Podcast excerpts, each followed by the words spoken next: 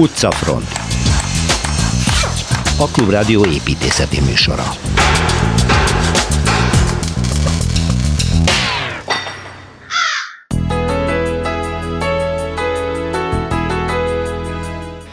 berlini Magyar Nagykövetség épületéről hallunk Szilveszter Ádámtól, történetesen annó éppen ő tervezte ezt a házat. A most végre felújított legendás Pannónia szálló történetét eleveníti fel Kelecsényi Kristóf. Utcamustra, Torma Tamás ezúttal a Budai Frankelle utca első részén barangol. Milyen lesz a megújuló népliget? Barduci Sándor főtájépítész a kiválasztott ötletpályázatokat veti össze. Két ház a Rózsadombon, az egyikben az üldöző, Eichmann, a szomszédságában pedig az üldözött, egy bujkáló zsidó házaspár élt fél évig. A drámai történetet Szuhai Barbara tárja fel és még három ház az 50 közül, ami Budapest egyesítésének évében, tehát éppen 150 évvel ezelőtt épül, ezekről mesél Kozár Alexandra. Városi tükör Hát ünnepi pillanatot fogunk megülni Szilveszter Ádámmal, szervusz, mert hát, ha jól emlékszem, vagy öt, vagy most már hatodik éve, ezt a műsort, mikor indítottuk, az első város, amiről beszélti, Berlin volt. Igen. Szervusz Péter, hát ez most azért aktuális, mert pár órán belül felszállok egy repülőre, és, és megyek, megyek Berlinbe, igen. Csoporttal? És, csoporttal, és, mm-hmm. és kedden jövünk haza, tehát elég gazdag program lesz, ami belefér még Potsdam is. Aj, de jó. Ami miatt ez, ez, ez nekem a, egy szívemhez álló dolog, annak az, az, talán emlékeznek rá, az, hogy én terveztem a, a Berlinben a Magyar Köztársaság épületét. Igen, a berlini nagykövetség épülete, igen, a Magyar Ház. Igen. És azért került erre sor, mert ugye Bonnban volt a, a Szövetségi Köztársaságbeli képviselete Magyarországnak, de miután egyesültek, Wiedervereinigung, akkor át kellett költözni Berlinbe. Ami érdekes, hogy, hogy nem mindenkinek tetszett. Okay, Illetőleg voltak aggodalmasok erről, hogy két szót ejtenék, van egy hely, a, a Spré partján egy, egy vendéglő, amit úgy hívnak, hogy, hogy Stendige Vertretung, állandó képviselet. És ezt, ezt a bonni államjogászok, alkotmányjogászok bérelték ki, hogy innen figyeljék, hogy mi történik, mert ők azért féltek attól, hogy azok, azok a náci idők valamilyen oldalon Berlinben visszaköszönhetnek. Na most ez egy jópofa dolog volt, mert, mert egy rettesen kellemes hely volt. Kölni sört mértek, és, és nagyon helyes pincérlányok voltak. Nagyon jó társaság volt, szép képek voltak, tehát a politikai élet, a kulturális élet eh, legjobb szereplőivel lehetett ott találkozni, és az ember kiment a piszoárba, akkor a, a csésze fölött voltak nagyon szép keretbe, fantasztikusan szépen fogalmazott alkotmányjogai, ag, alkotmányjogi aggályok, mire vigyázzak. Úgyhogy ide jártam minden este, ott voltam. Na most az a, az a, az a történet az az érdekes, mert, mert ugye az NDK-nak volt egy, egy magyar követsége, NDK-beli, ami használt joggal rendelkező épület volt. Az épületet azt a lerombolt háborús évek után lerombolt és lebontott saroktelken építették, ez pedig nem akármilyen pozíció Berlinben. Tudnilik, az Unterdi Linden végén vagyunk, innen már csak egy, egy szépen formált tér van, Pariser Platz, utána van Brandenburger Tor, a Brandenburgi kapu, és utána a, a Tiergarten, ami igen. egyébként a Brandenburgi gófoknak a vadászterülete igen. volt. Igen. igen. Most a Wilhelm Strasse az, az az érdekes, mert ez egy baljós sorsó utca volt, mert a, a, a Lindertől délfelé volt az, a náci elnyomó gépezet összes épülete. Igen. És képviselt az SS Waffentől a rögtítélő bíróságig és a Gestapo is. Úgyhogy maga a ház, ami oda épült, az egy elég gyatra dolog volt, az egy bizalmi ügy kellett legyen akkoriban, és a lakótelv igazgatója csinálta, és nem vette észre, hogy a sarkon áll. Uh-huh. Tehát volt egy nagyon rossz székesfehérvári függönyfal. szerencsére, szerencsére, ezt, ezt pár szóval mondom, a, a parapetben azbest cement wow. hőszigetés volt, ami rákkeltő. Az bizony. Tehát, hogy ennek mennyire... a a sorsát ez ávóva befolyásolta. Ez így van, így van. Igen, Azt ám, csak de, bontani lehet. Igen ám, de nem akarták bontani, sőt, az, az NDK beli maradvány oszik, akik egyébként uralták a, a MITE, tehát a belvárosnak az adminisztrációját, azok ezt műemlékké nyilvánították. Oh. Védett lett. Igen, na most az azért volt nevetséges, mert a Bécsi döntés óta, ami, ami a napoli háborúk után volt, ha ez magyar tulajdoni telek, akkor azt sem akar, csak ne legyen káros a környezetére. Hát ez, ez hamar elintéződött tulajdonképpen. Volt egy érdekes beszélgetés a, a berlini főépítésznél, ahol megjelentek ezek a történészek, akik rettesen dicsérték ezt az épületet, hogy ez a, ez a követségépítészet, németek vannak ilyen fogalmak, Igen. egy gyöngyszeme. És, milyen, és milyen bátorság volt, mert szemben az oroszok ilyen, ilyen nagyon izé retro épületet csináltak, ez még modern épület volt. Nagy bátorság. Én közbeszóltam, hogy mi azért annyira bátrak voltunk, hogy mi lőttünk az oroszokra 56-ban. Mert nevetséges volt, hogy, hogy egy, ott komolykodnak. Végül is a, a főépítész, aki, aki, aki nikértesőre vagyok, mert ő szahaja és fehér a bajusza, ő elintézte, hogy kell egy, egy nagyon komoly dokumentációt csinálni a, a bontás előtt. Akkor már ugye feta komplé volt, már csak a terveket kellett megcsinálni. Ami azért volt érdekes, mert egy óriási telek volt. Egy 4080 négyzetméteres. Aha. Das ist ein Vermögen, mondják, egy hatalmas kis, mondja a német, hát a belvárosban akkorban nézetméterenként 25 ezer Deutschmark volt, az baromi pénz. Hát igen. Most ebben, ezen a csúnya házon belül volt egy érdekesség, egy marha nagy e, étterem konyha, Aha. Amit a szociális országok baráti és kedvel mindig meglátogattak, mert itt lehetett kapni láncít brandit is 12 éveset, és azt, azt itt a Vietnám meg a lengyel. Most ezt persze megszűnt, és nekünk az volt a dolgunk, hogy ha már van egy ilyen, ilyen telek, ami egyébként magyar tulajdonba került, hosszas eljárás volt. Azt kellett hogy megnézni, hogy, a, hogy miből lehet igazdálkodni ezt a házat. Hát abból a hatalmas telekértékből, amit nem kell elfoglalni.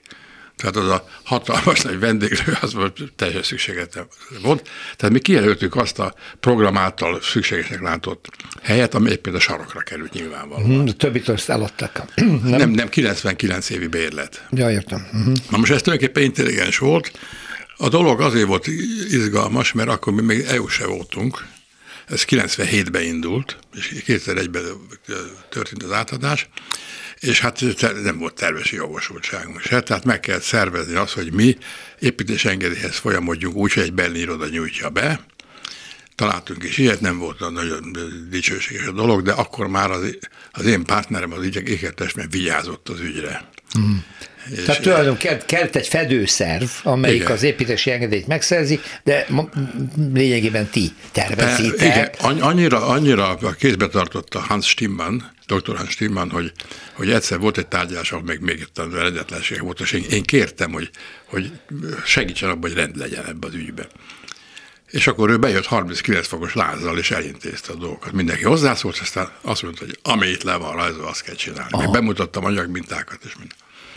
Úgyhogy ezen aztán túlmentünk, és, és föl is épült, ami, ami azért volt nagyon érdekes és izgalmas számomra, mert azon túl egy, egy gyönyörű szép feladat, egy fantasztikus helyszínen, egy olyan pillanatban voltam Berlinben, amikor Berlin újjászületett. Akkor kezdett újjászületni? Igen, igen tehát az, az a hatalmas egy boom, amivel az is járt, hogy a világ legjobb építészének a műveit láttam építés közben. Mindenki Renzo ment Berlinbe, kezdve, mindenki ugye, ment, igen, és akkor abban az időben Berlin volt az a város, ahol egyszerre a legtöbb daru igen. működött, arról lehetett látni, hogy 86 olyan... darú működött ugye a, a Debis területen, ami az is volt izgalmas, mert Berlinek rettesen kíváncsiak, és ezt a rettenetes fölfordulástól sár volt, ugye, mert ez egy olyan terület, ahol a sprének a, a, a, alsó folyás vidéke miatt nagyon magas a talajvíz, és ezt vissza kell szivattyúzni. Úgyhogy itt csináltak egy olyan kilátópontot, ahonnan egy magas pontból lehetett látni az építkezés területét. Aha, és akkor jöttek nézni, az infobox, hogy... igen, igen. Hát én is nézegettem, és nagyon örülök, hogy ebben részes Akkor lehettem. most meg is mutatod a csoportodnak, meg, gondolom, meg, meg, mert ez a te munkád. Azon kívül jó szórakozás nektek Berlinbe, irigylem, mert mennék megint én is megnézni. Én örülök, ha ott vagyok. Szervusz! Budapesti séta. A ancien rezsim, az elmúlt rendszer sok-sok bűne közül az egyik az, hogy ahogy az ingatlanokkal bánt, és azokkal a palotákkal, bérpalotákkal, amelyek valamikor Budapestet ékesítették, hát elképesztő mit műveltek, hogy leverték a gipsz stukkókat, gázvezetékekkel és villanyvezetékekkel törték át a falakat, lépcsőházakat vertek szét, meg stb. Hát sajnos ez, ez, ez van, és ezt még azért látjuk néhány helyen, de fény az éjszakában például egy olyan épület, ami a Rákóczi úton található, az egykori Pannonia szálló, amit mégiscsak felújítanak, tudomásom szerint Mányi István vezetésével történt, de hát Kelecsényi Kristóf építészet történész most beavat minket a részletekbe. Szervusz Kristóf! Szervusz! Mert ez egy nagyon híres épület volt, a maga nemében úttörő, mikor már szállodává építik, ugye? Igen abból a hát. szempontból, hogy először van egy olyan épület, aminek a szálloda, olyan szálloda, aminek az aljában étterem, kávézó és az utcafrontra is nyit, tehát hogy egy ilyen megoldást először alkalmaztak itt. De mikor? Hát és ugye még, még, még, még visszább megy egyébként Na. ez a történet, mert hogy ugye ez a ház, a Pannonia szálló épülete nem szállodaként kezdi, ugye, ahogy te is mondtad a, a, a pályafutását, Igen. hanem hát egy egyszerű bérházként. Bérház. 1867-ben épül wow. a kiegyezés évében, és hát egy három emeletes épületről van szó, tehát azért azt mondanám, hogy az akkoriban, hát ha nem is használnám azt a szót, hogy felhőkarcoló, de hogy ez a város legmagasabb épületei között volt, az egész mhm. biztos. Uh-huh. Ugye 67-ben még a híres szomszéd, a Nemzeti Színház is csak a klasszicista állapotában áll, és ugye aztán a 70-es évek elején jön Skalnicki Antal, és építi hozzá azt a hatalmas bérházat, és foglalja vele egységbe. Addig ez a ház bizonyít a, a Kerepesi útnak, ugye az akkori Kerepesi útnak, a mai Rákóczi Igen. útnak, a, a, a kifelé vezető szakaszán, hát a Józsefvárosi oldalnak a, a legmarkánsabb, legmodernebb épülete, tehát már akkor beírja magát a, a városnak a, a köztudatát Európában egy Pán József nevű építész tervezi, akinek hát tulajdonképpen ez a, ez a főműve, ez a megmaradt főműve, mert az igazi főműve neki talán a, a, a karácsonyi palota volt a Krisztina városban, amit ugye a 30-as években lebontanak, pedig hát egy fantasztikus épületről volt szó, és hm. már akkor is szóba került, hogy meg kéne menteni, de sajnos a főváros nem vette meg, úgy, ahogy megvette ugye a Wenkheim palotát, a uh-huh, ezt erre nem volt pénzük akkor, és ugye az eltűnt, ez az épület viszont itt van nekünk. Igaz, hogy ahogy te is említetted, 1891-ben eh, átalakítják. Ugye a 90-es években, 1880-as, 90-es években azért egyre inkább nőtt a, Budapestre irányuló belföldi és nemzetközi turizmus is. Ugye a Dunakorzónak a szálloda sora ekkor már üzemel és működik, és hát a Hungária szálló mind közül ugye a legkorszerűbb, és hát azzal kell versenyezni, eh, hogy az ember föl helyezzen a budapesti turisztikai térképnek az öt csillagos, hát akkor még nincsen ez a fogalom, de nyugodtan mondhatjuk rá mai sztenderdjeink szerinti öt csillagos szállodával, és hát ez történik meg ezzel a bérházzal, tényleg olyan modern dolgokkal szerelik föl, mint a felvonó, a lift, ugye az országban a szállodák közül másodikként, tehát a Hungária szálló után ide kerül be lift, ugye, hogy kényelmesen el lehessen érni a magasabban fekvő szobákat. Ugye, ha jól tudom, akkor ekkor üvegezik be és fedik le az egyik belső udvar, az udvar? ami mai napig Aha. egy lefedett udvarként ö, működik, és hát itt ugye létrejön egy fantasztikus vendéglő kávézótér. Ugye ahogy mondtad, a földszint ugye a gyakorlatilag a Kerepesi út forgalmára e, nyitottan, a teraszokkal, ugye hát akkor azért még nem a hetes busz család e, és a kétszer-három sávon pöfögő autók Jó kis voltak. omnibuszok hát, más, más, hát villamos, Lovas. meg minden egyéb, meg, meg persze azért annak is volt íze, bűze, szaga, ami ott akkor zajlott, de, de, de hát kevésbé volt zajos, és kevésbé volt gyors, ugye a, a ülő, teraszokon ülő emberekhez képest, úgyhogy igazából tényleg egy, egy a város centrumában, ugye ez a Kerepesi út eleve a, ugye a keleti pályaudvarral a végén, ugye 1884-ben nyit meg, azért itt sok szálloda van, és hát a, tulajdonképpen ez kicsit olyan felületes mondás, de ahogy jön be az ember az akkori Kerepesi úton, ugye úgy sorakoznak az egyre jobb szállodák, Szállák, tehát igen. azért a, a, a árkategóriában ugye minél beljebb jön az ember a keletitől annál inkább, de hát nagyon sok tényleg egyébként most én nem sorolom föl, ugye mai napig azért néhány szálloda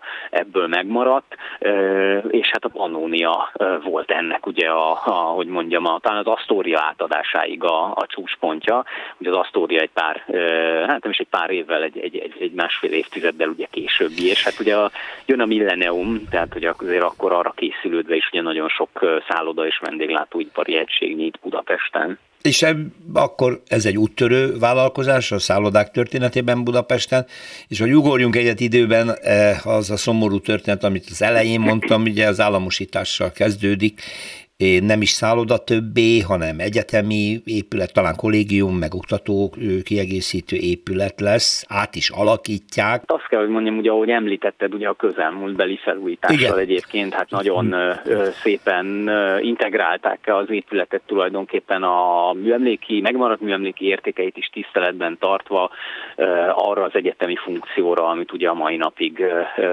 ugye betölt azóta, hiszen ugye az ELTE bölcsészettudományi karán munkának része, ha jól tudom, akkor ugye az anglisztika tanszék, meg, meg egyéb nyelvi tanszékek vannak ezen a, ezen a részen. Ugye hát nagyon határozott ez a zöld homlokzat, ugye kevés ilyen zöld homlokzatunk van, és hogy beszéljünk egy kicsit a homlokzatról egyébként, az is nagyon izgalmas időpontban születik, mert hogy még nem ez a neoreneszánsz, ami aztán ugye Budapestet eluralja, nagyjából azoktól az évektől kezdve, amikor a ház felépült, de már nem is egészen az a romantika uh-huh. és klasszicizmus, ami előtte volt, hanem a kettő között egy ilyen kis útkereső átmenet, nagyon érdekes elemekkel, és hát ne feledjük el, hogy ugye Rákóczi Ferencnek is a, a, a korabeli emléktáblája, hát az természetesen későbbi, már 90-es években került ott, de az is a házomban. Nagyon szépen köszönöm, a városkép megint gazdagodott egy régi új épülettel. Kelcsényi Kristóf, köszönöm szépen, szia, minden jót! Szervusz! Utcafront egy ház, ami nincs meg, de annak a története annyira szertágazó, és annyira izgalmas, és annyira magyar történelem része, hogy nagy fába vágjuk a fejszénket, amikor Szuhai Barbara a mesélőházak.hu blog szerzőjét most arra kérem, múlt hét után már a rendkívül izgalmas története volt a Bence utcában, hogy, hogy, hogy egy, egy nem létező házra úgy kezdjünk el beszélni, hogy a hallgató tudja, hogy honnan indulunk ki, ez Budapesten van ez a történet. Budán kezdődik? A Rózsadombon, vagy ne ott kezdődik? Igen, ez egy rózsadombi történet, amit én a Terézvárosban találtam. Na ez az. Ez egy, már egy pont. zavaros kezdet. Igen. Terézvárosban van nekem egy sétám, és itt kutattam mindenféle házakat, és az Epreskert környékén a Munkácsi Mihály utca 16-os szám indított el a történet felé, ami egy 1909-es, de nem szecessziós, hanem egy premodern ház. Bálint és Jámbor építésziroda tervezte Hirs Albert részére. Az ki? Ez szokott lenni a Akkor kérdés. az első pont Hirs család Hirs és család, Hirs Albert. Igen. Most ő arról híres, hogy rendkívül jól nősült, és 60 érént vette feleségül, és ezzel benősült a híres 60 klánba, plusz átvette ő volt az, aki át tudta venni az üzletet. Ugye a hatvani testvérek, az egyik festett, a másik az írókat dotálta, ez nekünk olyan csodálatra méltó. Egyszer megkérdezték az édesapjukat, a hatvani Sándort a fiairól, és mondta, hogy Hát az egyik fest, a másik is bolond. Igen. Na mindegy, és, és azt tudjuk, hogy a hatvani család rengeteg uh, gyönyörű házzal rendelkezik Nagyon Budapesten. Sok igen. És a Hirs Albertnek is volt azért, és a Hirs Albert saját magának építette 990 ezt a hatvani villát, és akkor elkezdtem keresgélni, hogy hol van róluk valami emlék. És uh, itt laktak utána, de itt se laktak nagyon, a, aztán a várban vettek házat, ott sem nagyon laktak, és ez azért, mert a Gödöllőig, a Grassalkovics kastély ugye 60 tulajdon volt, és akkor ott elkezdtem keresni, ott van róluk emlékmű, és, és nagyon sok minden, és ott találtam egy 60 újságban, egy helyi újságban, egy 80-as évek végén készült riportot egy bácsival, aki a Hirs Albert inasa volt. Uh-huh. És aki elmesélt egy olyan történetet, ez egy viszonylag közismert történet, nagyon szomorú, ami velük történt. Ugye révén zsidó származású házaspár, velük volt az a bizonyos történet, hogy kifizettek egy, nekik is fájdalmas. Iszonyatos összeget Iszonyatos, a menekülésükért. Pontosan, pontosan. Ez hogy 44? Ez 44 ősze. 44 ősze. Menekülni kellett, és Igen. majdnem sikerült. Igen, nekik az egy szemlányuk Svájcban élt, és kaptak egy fülest, hogy mégis kirepülhetnek. Ki kell menniük a Budaörsi repülőtérre, át kell adni a pilótának ezt a borozzalmas mennyiségű pénzt, és akkor kimehetnek. Ki is mentek a repülőtérre. Ki is mentek a repülőtérre fel, és ültek a gépbe, át is adták a pilótát. És akkor? Be is kötötték magukat, és akkor jött az SS, és vitte el őket. Tehát tudták.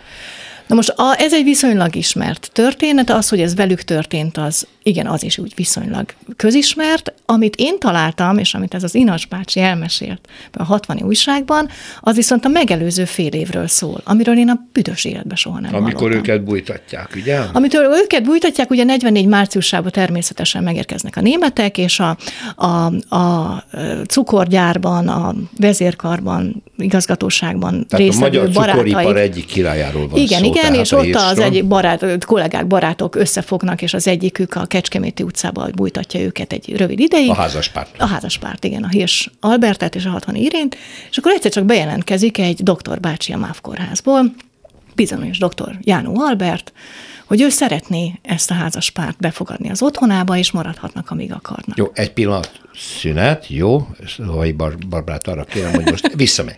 Tehát egy budai helyszínről fogunk beszélni, Igen. aminek a történetének a Pesti oldalon a Munkácsi Mihály utcában a 16 alatt ö, akadt a nyomára, utána megyünk hat, a, a, a 60 villába, a Grassalkovics villába, utána megyünk a bújtatás idején a, a, a Kecskeméti utcába, ahol már bújtatják a Igen, egy rövid ideig. házaspárt, és Igen. akkor jelentkezik ez az úriember, ez az orvos, és hova Igen. viszi őket?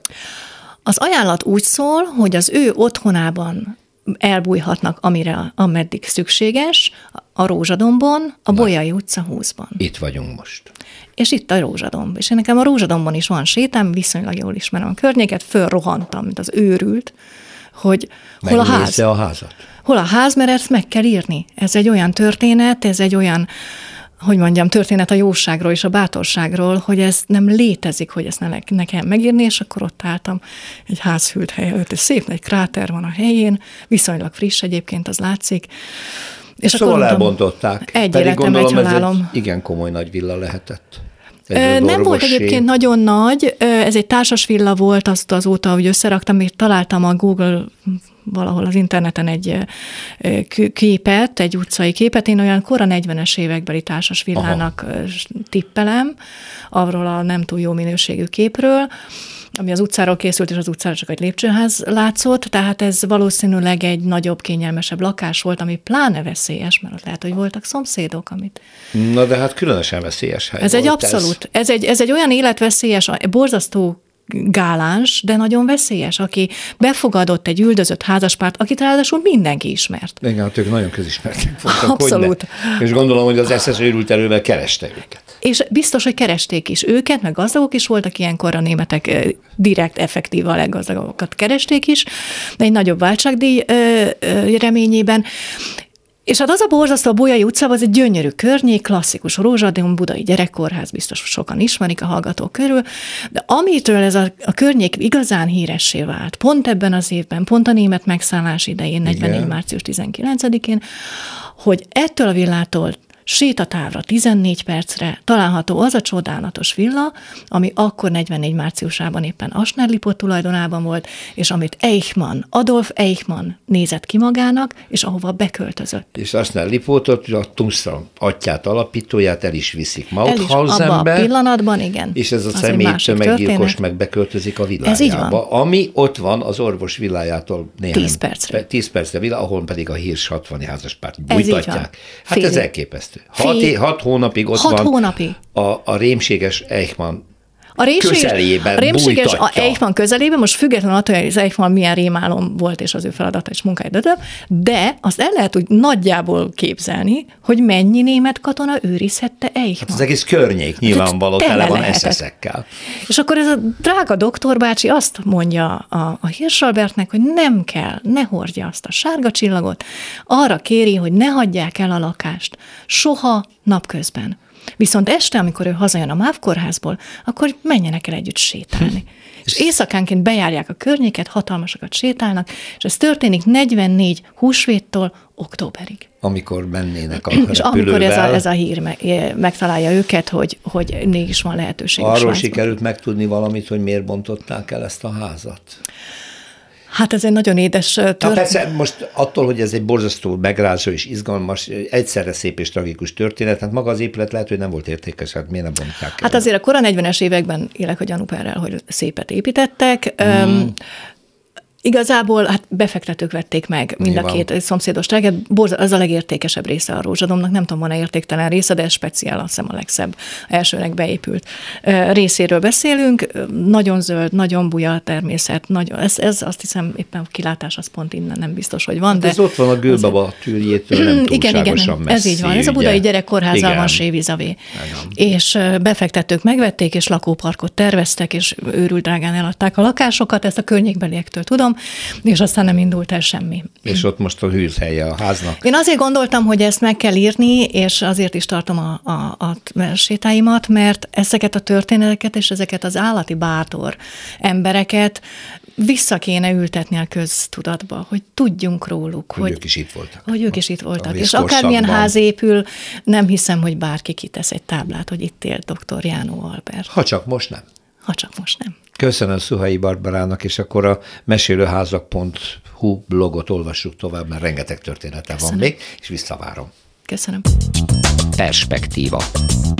Budán folytatódik az utca mustra, amelynek vezetője Torma Tamás építészet kritikus, az Egyhely blog szerzője szíja. mindenkit, Szevasz Péter. Mégpedig, hát Frankelle utca következik, ez Újra Buda. Újra Buda, és laktál itt is? Nem, nem. Jó, de mert... néztem házat, de, egyéb, vagy, igen, hát nem házat, ezt talán nagyképű lakást néztem ott uh. egyébként a, ugyebár ez egy kettévágott utca. Igen, ezt akartam mondani. A Bemtérnél indul, igen. és a rövid szakasz szon van egy nagyon szép régi, szerintem századfordulós ház, abban néztünk nagyon-nagyon régen. No, hát akkor melyik szakaszsal kezdődik, vagy kezdődik? Először, tehát ugyebár ahol kezdődik, valójában egy, egy új, relatíve új épület, egy sarokházzal indul, ami 57-ben épült. Egy nagyszerű épület. Ahol a Bambi Bambi, van, ez valójában Bambi egy, presszó. ez egy OTP ház, tehát nem lottóház, mm-hmm. ezt már azt talán erről már beszéltünk, hogy 57-ben Igen. indult a Totó Lottó, az OTP távnyeremény sorsolások, ezek között lakások is voltak, és akkor ezért lottóházaknak hívták az első kiemelt ilyen Igen. nyeremény épületeket,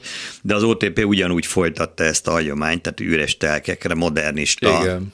mondjuk Igen. úgy szocmodern házakat Itt az épített. alagút végén Budánál, az, ugye a az horvát kertre néz, az is egy OTP ház, az a toronyház. utcai. És ez is egy nagyon korszerű épület, és egy Igen. nagyon építészetileg egy értékes darab. Igen. Na ezzel indul a Frank Leo. Itt, itt hát a ezt elég nehéz elképzelni, de itt lóvasút volt, tehát vágány, lóvasút vágány, még a falban, a Bambival szemben látszanak is azok a kampók, amikre uh-huh. a mhm. későbbi villamos távvezetéket uh-huh. felfüggesztették, és a 31-es villamos kanyarodott itt. Most ebbe a közlekedési bonyodalmakban nem ö, megyek Mászol inkább bele, mert a Szentendréről jövő későbbi hév, ami vasút volt, az egy darabig nagyjából ebben a magasságban ért véget, hm.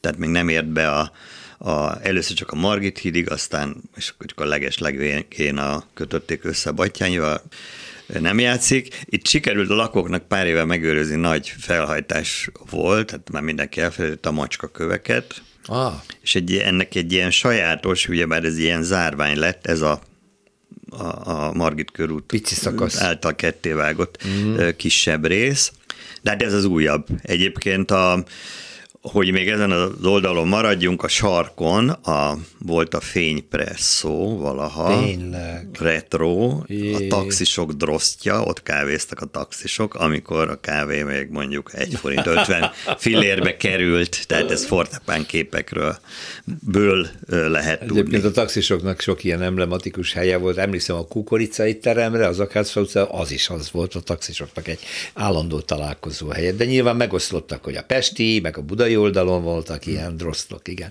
No, Áthaladunk, megyünk a és rögtön elkezdődik a, a masszív történelmi része. Úgy igaz, a, úgy igaz. A, az utcának az irgalmasokkal, és aztán az tényleg a korak középkorig vissza lehet menni, ugyebár ezt felhévíznek hívják ezt a... Felhévíz? Egyébként az utca neve is, igen, korábban felhévíz volt, Hát Alhévíz, azt gondolom a Gellért, körül, Gellért hegy körüliek, ez pedig a Felhévíz, Aha. ez volt a sokkal ismertebb, tehát nem véletlenül épült ide később a Velibej. A, török a későbbi összes különböző korú fürdő, ami egyébként egy ős forrásból táplálkozik, általában meg a Gellért hegyiek is, tehát itt egyszer valamit le akartak csapolni, és akkor gyakorlatilag eltűnt Hoppá. ez a talajvíz mindenhonnan a közelben távol van, és akkor gyorsan visszaállították. Aha.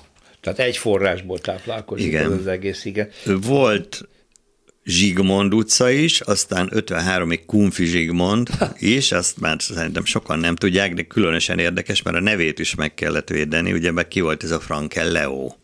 Egy abszolút inkompatibilis, vagy mai szóval élve unortodox név jelenleg, ugyanis ő egy még alig volt szociáldemokrácia Magyarországon, de ő már egy szociáldemokrata volt, ötvösként dolgozott, és aztán elég gyorsan elkerült Franciaországba, nevezetesen Párizsba.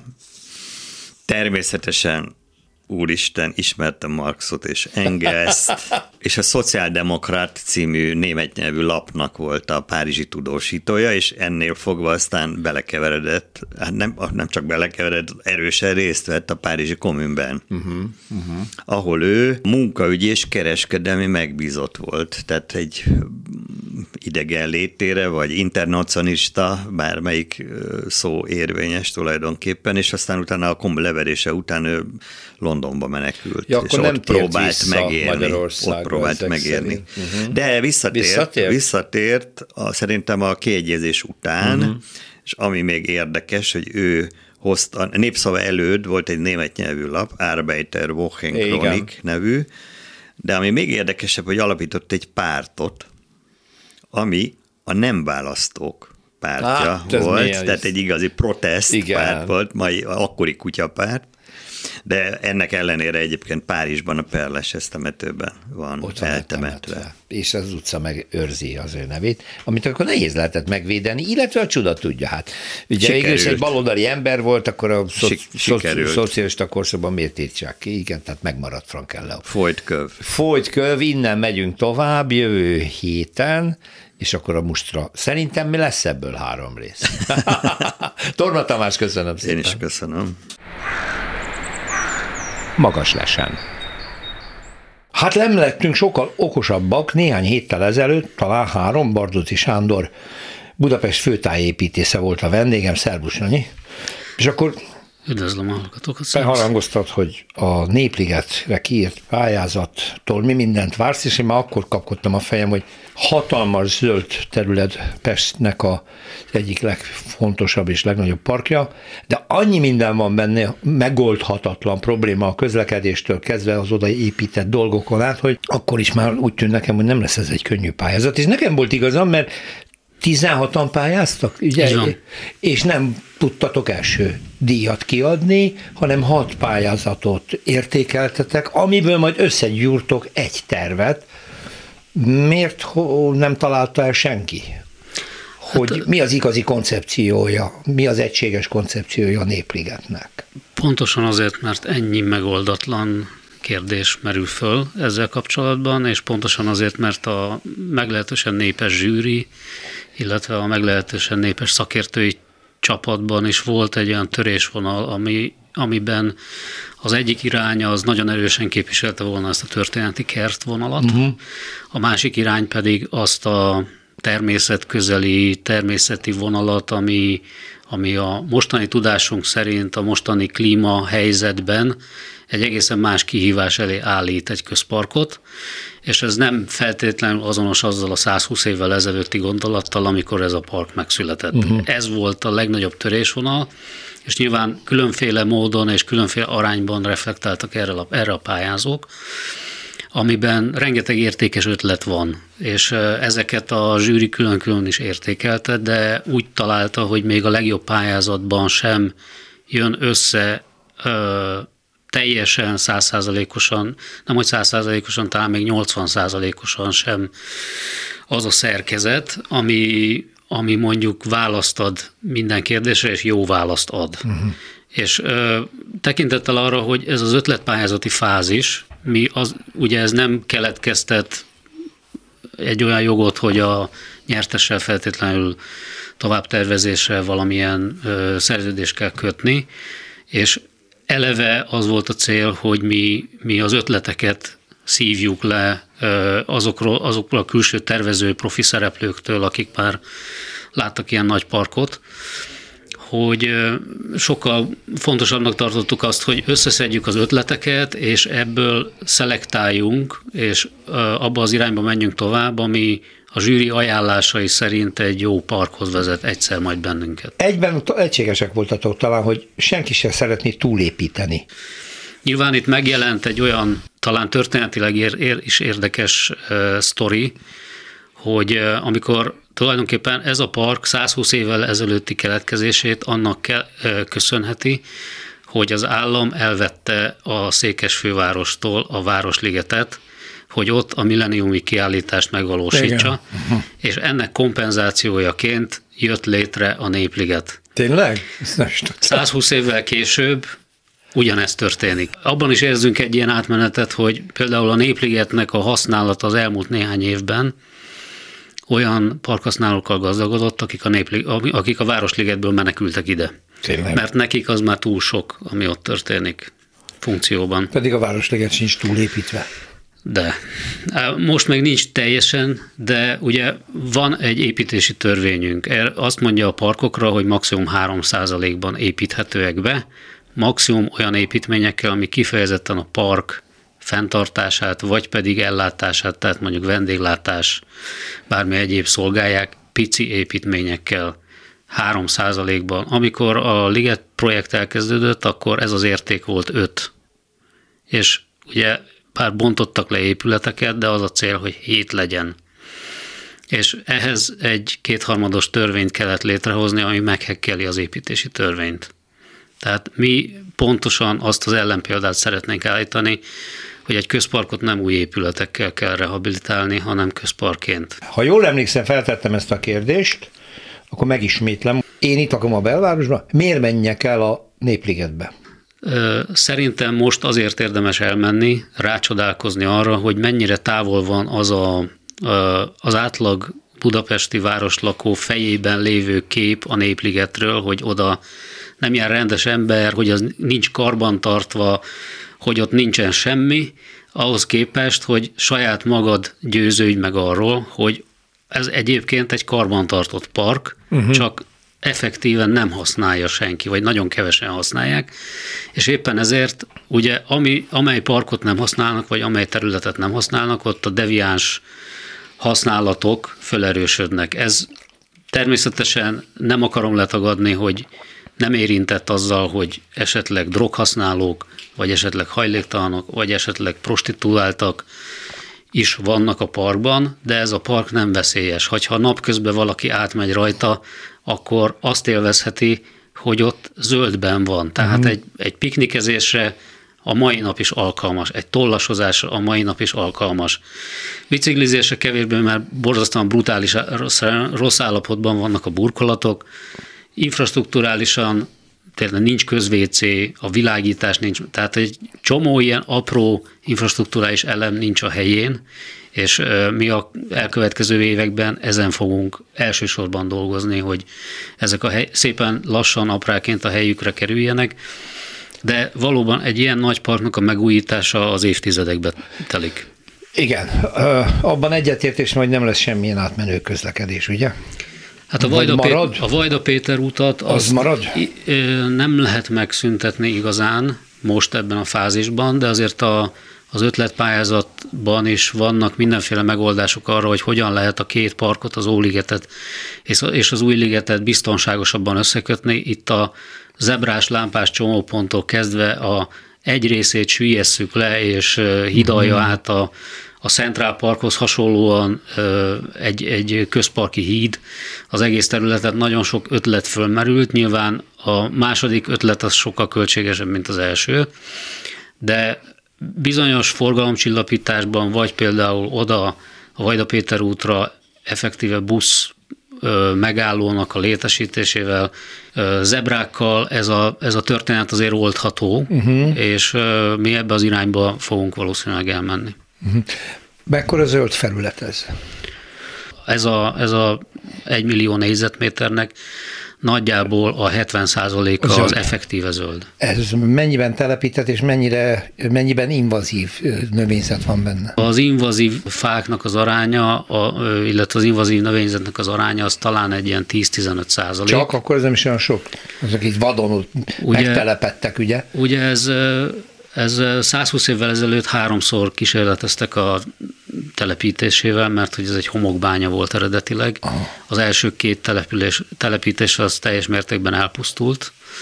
Ugye itt volt a, volt a mostani Fradi gyakorlópályáknak a helyén, ott volt magának a ligetnek a kiinduló faiskolája, uh-huh. és ebből indították el aztán a parkfejlesztés, harmadjára ez sikerült, és nagyon sok olyan fa van még jelenleg is a ligetben, ami abból a korszakból származik. Na nem mindegy, hogy mit lehet ide telepíteni, pláne, hogy akkor az még mindig őrzi valamennyire a homokos szerkezetét. Abszolút, tehát hogy itt nagyon sok akácot telepítettek annak idején, és az, az viszonylag, viszonylag jól egy ilyen alapstruktúrát tud képezni, de hogy ettől sokkal nemesebb növényektől, fáktól kezdve a vadgesztenyén keresztül nagy, elég fajgazdag a telepítés, tehát majdnem arborétum fajgazdagságúak bizonyos részei, hiszen egy idő után a kertész, fővárosi kertészeti vállalat elkezdett tudatosan kertészeti fajtákat, fajta gyűjteményt kialakítani ott.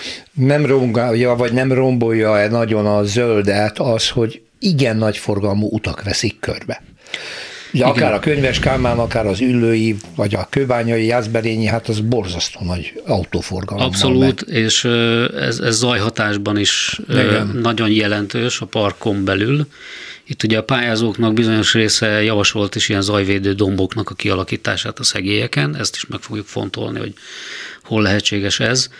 Ugye a Népligetnek a keresztje az szemben a Városligettel mindig az volt, hogy igazából két oldalról vasút igen. veszi körül, a másik két oldalról pedig nagy forgalmú út. És ez, ez egy ilyen zárvány szerepet, tehát a, amikor a legjobban működött ez a park, 20-as, 30-as években, amikor kiépült a 8. kerületi tisztviselőtelep, akkor még hírehanva nem volt a Hungária gyűrűnek, tehát arról az, abból az irányból viszonylag jól megközelíthető volt a park, és ez volt nagyjából az aranykora. Mi azt szeretnénk, hogy egyrészt oldani ezt a, ezt a zárványságot, ami mondjuk a nagyforgalmi utak irányából új zebrákat jelent, uh-huh. ami pedig a, a vasúti oldalt illeti, ugye a tizedik kerületi oldalról reményeink szerint azért hamarosan, de legalább egy évtizeden belül megérkezik a déli körvasútnak a, a mindenféle infrastruktúrája. Így például egy megállót kap az Ecseri úti metró megálló közelében maga a park, ami egy új kaputérség a parkra, a legelhanyagoltabb részére, tehát ez egy nagyon jó rehabilitációs lépés lenne a park szempontjából is, illetve ugyanaz a fejlesztés nyit egy kerékpáros, gyalogos alagutat a tizedik kerület felé, a másik oldalon, ahol a Balkán Park és néhány ilyen logisztikai bázis helyezkedik el, az a főváros, illetve a kerületi tervek szerint is egy átalakuló terület, ahol hosszabb távon irodák, lakóépületek fognak elhelyezkedni. Hogyha ezek a város szerkezeti változások megtörténnek, akkor, akkor egyrészt oldjuk ez, ez, ezt a zárvány jelleget, és ugye a negyedik oldalon egy nagyon izgalmas rozsdaterületi zárvány az északi járműjavító, amire kulturális ö, átalakulásként, első fecskeként már ott van az Eiffel Opera Műhelyház.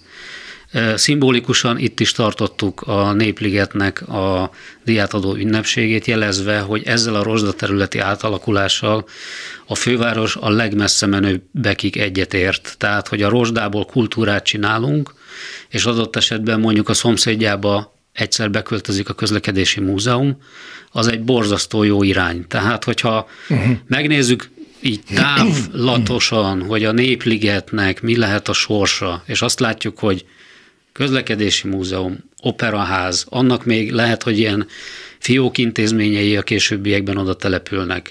A tizedik kerületi oldalon a lakónegyed, az Ülői út irányából a volt laktanya területén megszületett az MVM dom, tehát sport, és a tisztviselőtelepnek a, a népligeti frontvonalán pedig egy iroda ház bővítés indult el, illetve ott is van egy fontos múzeumunk a Pedagógiai Múzeum, amiről vagy mi keveset tudunk, hát de ez egy, ez egy csodálatos szecessziós épületben. Hm. Egyébként a, a pedagógusoknak egy ilyen egy ilyen szakkönyvtára is működik ebben, a, ebben az épületben. Tehát, hogyha ezeket így, így megnézzük kicsit közelebbről, illetve ott van az állami pénzverde, aminek az átalakulására szintén mindenféle tervek vannak, ugye mellette Telekom székház, a Népligeti buszpályaudvar, kezd, kezd kialakulni egy nagyon, nagyon izgalmas központi Így hely. van, és tehát, hogy itt, itt, hogyha ezt körbenövi jól a város, és, mm. és ez a park megtalálja ebben a státuszát, akkor, akkor sikerre van ítélve. Tehát, hogy ekkor az zöld felületet előbb-utóbb el kell kezdeni tudni jól használni. Hát megvan a következő, már bő másfél évtizedes program, úgy látom, Igen. igaz? Köszönöm Bardoti Sándornak, a főváros főtájépítészének, és sok sikert. Én is köszönöm. Utcafront. Már alig 20 nap, és kezdődik a különleges séta. Budapest 100 helyett idén Budapest 150, hiszen a város egyesítésének 150. évfordulóján azokat a házakat lehet majd megnézni, amelyek éppen 150 évesek, és ezek közül válogat most Kozár Alexandra, hogy bemutasson néhányat. Szerbusz!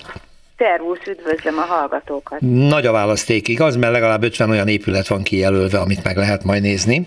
Óriás és nagyon szépek, jobbára lakóházak, de én rögtön egy egyetemi épületet választottam no, nézzük. indításul.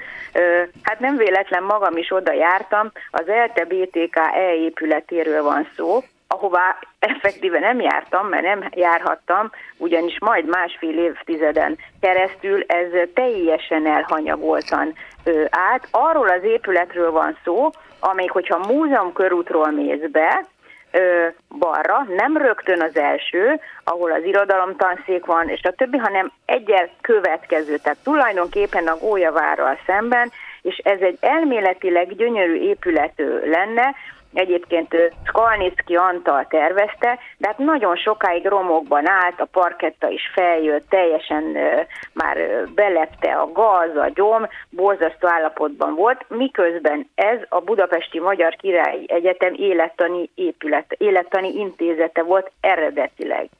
És aztán az orvosi vegytani intézet, tehát az orvosok használták, az orvosi kar, és aztán lett csak az ELTE BTK épülete. Na most 2021 végén végre fölrepent a hír, hogy felújítják, ki is írta közbeszerzést, és most ez még nincsen kész, ha jól tudom, de most akkor mindannyian megnézhetjük, hogy hol tart, meg egyáltalán milyen sorsa van ennek a ennek az egyébként eredetileg nagyon szép és érdekes épületnek. Tehát ez az, ami így középület. Uh-huh. Szintén maradnánk itt a ö, környéken, a 8. kerületben, illetve a, a Palota negyedben.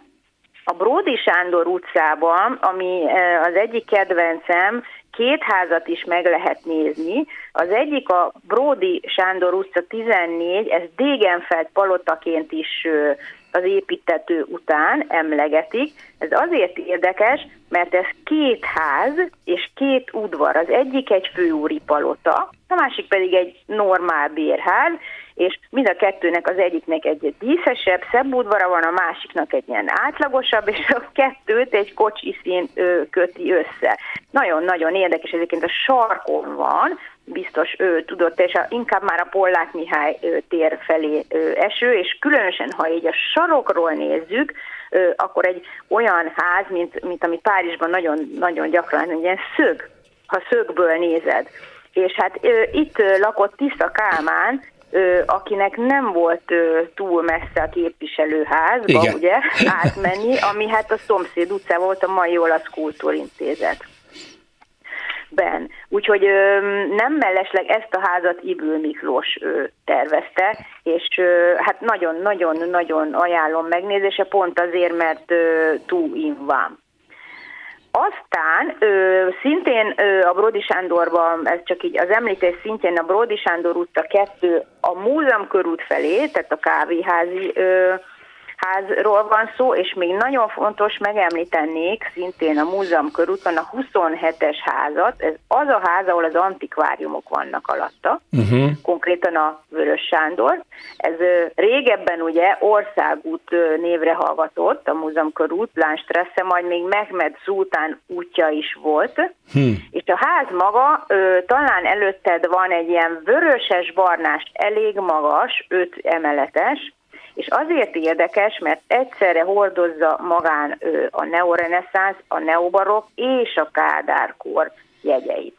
Tehát még a hmm. szocialista építészet jegyeit is meg, tehát miközben bent gyönyörű oszlopok, kovácsolt vas, erkélyek, tágas, szép udvar, és Molnár Ferenc a nagy pásztort a Pál utcai fiúkban az itt lakó pásztor Árpád író alakjáról mintát. Tényleg? Nekem, az, nekem azért is, hát tulajdonképpen egyik kedvencem a kínálatból ez a ház, mert hogyha elmegy a kedves hallgató, vagy bárki előtte, akkor láthatja, hogy a homlokzaton egyetlen egy árva erkély van a második emelet közepén. Uh-huh. És én ezt nem értem, ez egy ilyen egyszemélyes kis kilépő kovácsolt vas erkély, a fotókon is látszik, de se alatta, se fölötte, se a szinten másút, nem tudom, hogy ez miért volt kiváltságos, vagy ez kinek a lakásához épült, de ö, egyetlen egy ilyen árválkodó kovácsolt vas erkély nézik ki. Úgyhogy ez a, ez a négy ház, amit most itt említettem, nagyon-nagyon közel vannak egymáshoz,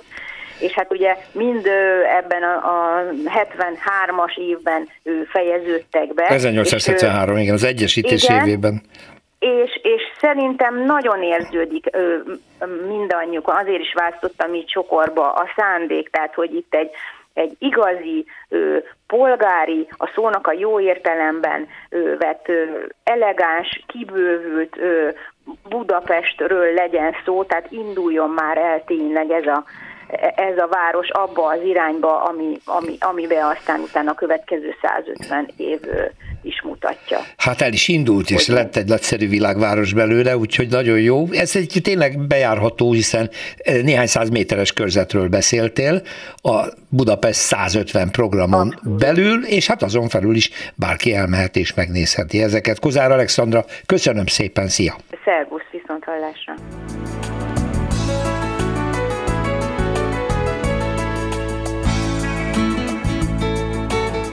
Köszönjük a figyelmüket, az utcafrontot hallották, a műsort Árva Brigitta szerkesztette és Rózsa Péter vezette. Egy hét múlva várjuk Önöket.